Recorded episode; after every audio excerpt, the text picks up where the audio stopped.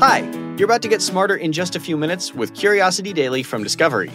Time flies when you're learning super cool stuff. I'm Nate. And I'm Callie. If you're dropping in for the first time, welcome to Curiosity, where we aim to blow your mind by helping you to grow your mind. If you're a loyal listener, welcome back. Today, you'll learn about self healing robots, AFib detection in the produce aisle, and hurricanes on worlds orbiting distant stars. Without further ado, let's satisfy some curiosity. Remember, we did a story not so long ago on the discovery of that metal that can actually heal itself. Sure, uh, they found that tiny fissures in metal would actually just sort of heal, right? Right. It was a discovery that could one day change the way bridges and buildings and really anything made out of metal is designed. So, what if I told you that we were now developing self healing machines? I would say that that sounds like a plotline from Terminator, and I would kindly say no thank you. Right, yes, the T 1000 robot with its liquid metal that can't be stopped. Classic. Well, as frightening as a self healing machine might sound, the implications for electronics, industrial processes, and even waste management are huge. Okay, you've got my attention. Good. So, the T 1000 from Terminator 2 is actually a good place to start. Oh, great. Not because they're creating a machine that wants to destroy humanity, but because of the T 1000's properties. If you remember, it's both a solid and a liquid. You can slice it open, but it kind of just closes back up on its own. Scientists have been interested in material that can not only change shape, but can also repair itself and conduct electricity. So they want to build a machine out of silly putty? Basically. And they think that they've done it. Scientists have developed a variety of new materials that could lead to a revolution in everything from robotics to wearables. Okay, but I'm trying to think of why we need this other than to destroy humanity, and I just can't come up with anything. Well, it's a good question. But before I explain how scientists plan on using this material, it's worth giving a little bit of background. We've talked about polymers in other shows. Sure, they're basically these molecule chains, right? Exactly. They come in all different forms, but the idea is that they are chains of repeating molecules. Depending on their basic composition, they can be super rigid or more on the elastic side. Researchers have worked with healable polymers for a while, and most of them need what they call a trigger to heal. Like when a molecule chain breaks, maybe you apply heat to it and the chain reconnects, and there you have it. Okay, got it. But there are some polymers that don't need a trigger to heal. I know I was joking, but is silly putty a polymer? Yeah, totally. And Oh. it can spontaneously heal itself. What's more, it's kind of halfway between a liquid and a solid, right? Like it'll drip over the edge of a table like syrup, but if you pull it really quickly, it'll snap apart like a solid. I love that stuff. So now imagine if that magical stuff could actually conduct electricity, or if it could light up like the screen on your cell phone. Okay, a cell phone made of silly putty. And that could mean bandages that could conform to your skin, uh, measure your heart rate, take your vital signs. Or robots that can't be killed. Yeah, that is one way to put it. Another way is to imagine robots that maintain their functionality forever because they can repair themselves. Imagine the implications for things like disaster relief or the exploration of distant worlds. Okay, that that part I can get behind. So, right now, the material they're working with is pretty straightforward and simple. But their real end goal is to create a complex electronic machine made entirely of different self healing materials, which is incredibly difficult. Why is it so difficult? Can't they just smush all the parts together? I mean, think about the way electronics work. Each little connection needs to be lined up in the right spot, and most electronics are built in layers. So, if every individual part is made of something that looks like silly putty, It'll just be a blob of electronics. right, the connections will fail and it just won't work. But if each part is made from a different material, and if none of those materials will bond to each other or disrupt the other connections, then a non violent, friendly, and helpful T1000s could be within our grasp. Okay, a butler made a silly putty. That's just what I always wanted. What do you know about AFib? Ooh, uh, I love a good challenge. Okay, let me think. AFib stands for atrial fibrillation, right? Ooh, very good. Okay, so what is it? Okay, I was afraid you were going to ask that. I'm sure we've talked about it on this show before. I think it's basically an irregular heartbeat. Yes? Am I close? Oh, Yeah, almost 100%. Atrial fibrillation is an irregular heart rhythm that starts out in the upper chambers of the heart. That's the atria for all of you keeping score at home. And it's actually a massive problem. By some measures, 1 in 10 people over the age of 80 have this condition. It can cause fatigue, trouble breathing, heart palpitations, all kinds of issues. And some people don't have any symptoms at all. Hypothetical here if I have it, but don't have any symptoms at all, is it really a problem? That is a great question. So, the real danger is twofold. The first is that because the symptoms can be subtle or feel like something else, like a blood sugar issue, for example, millions of people could be walking around with AFib and not even know it. Which brings me to the second problem. People with this condition are up to five times more likely to suffer from a disabling or even deadly stroke. Okay, that is a massively increased risk. And if you don't know that you have this risk factor, you could be living on borrowed time. Exactly.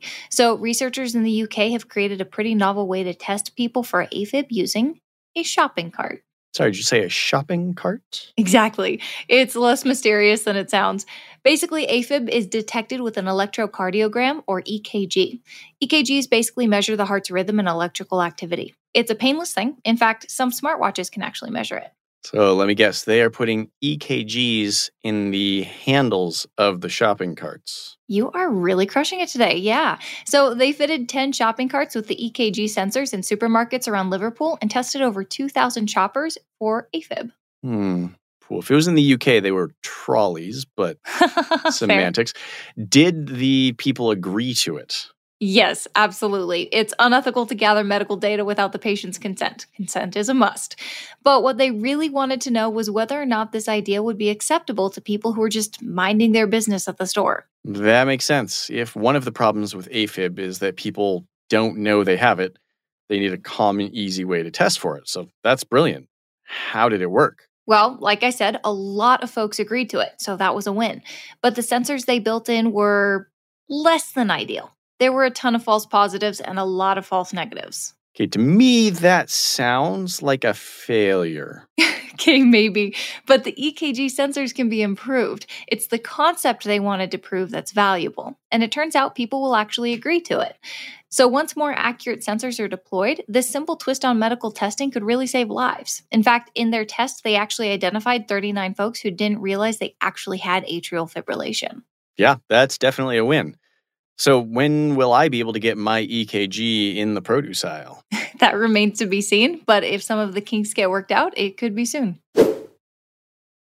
Scientists think they may be on the verge of predicting weather from 40 years ago. Huh. Okay, so whether that's already happened, like they needed to study for that? Did I mention its weather on TRAPPIST 1, a seven planet star system about 40 light years away from Earth? okay, you left that part out. So 40 light years. Uh, so any weather they're detecting right now would have actually happened 40 years ago. Got it. But wait, how on earth are they detecting weather in a star system that far away? Well, in a study published in the Astrophysical Journal, a research team led by author Michael Plummer wanted to kick the tires on some of the new ELTs coming online for those of you keeping score at home. An ELT is otherwise known as an extremely large telescope. I'm all about calling things like you see them, and that name is pretty self explanatory. Totally. These are basically giant land based telescopes that will be able to see further into the universe than ever before. What about the James Webb Space Telescope that's in orbit? I thought we always got the best views without having to look through the atmosphere from Earth, and you said these were on land, though? So these ELTs are so massive that they could actually be more powerful than the James Webb. One of them, the Giant Magellan Telescope, has seven of the largest mirrors on the planet and is said to be up to 200 times more powerful than the next best telescope. But it's not just that one. A few of these are coming online. The Extremely Large Telescope. Yeah, another fairly straightforward name. Sounds like it's going to be extremely large. Whew, feel like that one. Take a guess how big the 30 meter telescope will be once it's completed. Uh, 30 meters. Nailed it. First try.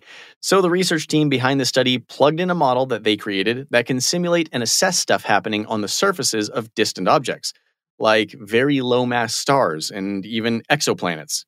Using the model can tell them if instruments on these ELTs will be able to detect surface disruptions on these faraway worlds and stars. What kind of surface disruptions? Try cloud systems and hurricanes, just to name a couple. But they're also finding changes in the magnetic fields of these stars. So, were the extremely large telescopes able to see that stuff? They say that they will be able to make high resolution observations of the surfaces of these objects. Plus, they'll be able to detect more and more exoplanets and even look for clues of life in other star systems. Okay, that's awesome. Absolutely. As these massive telescopes come online, the next decade could be full of unimaginable discoveries about our universe. Let's recap what we learned today to wrap up. Scientists are developing self healing electronic material that could revolutionize electronics in everything from wearable tech to robotics to medical sensors. It's a friendlier, more useful version of Terminator 2's T 1000 robot. Researchers in the UK put EKG sensors in the handles of grocery carts in order to detect atrial fibrillation, an irregular heart rhythm that causes a five fold increase in the risk of stroke among those who have the condition.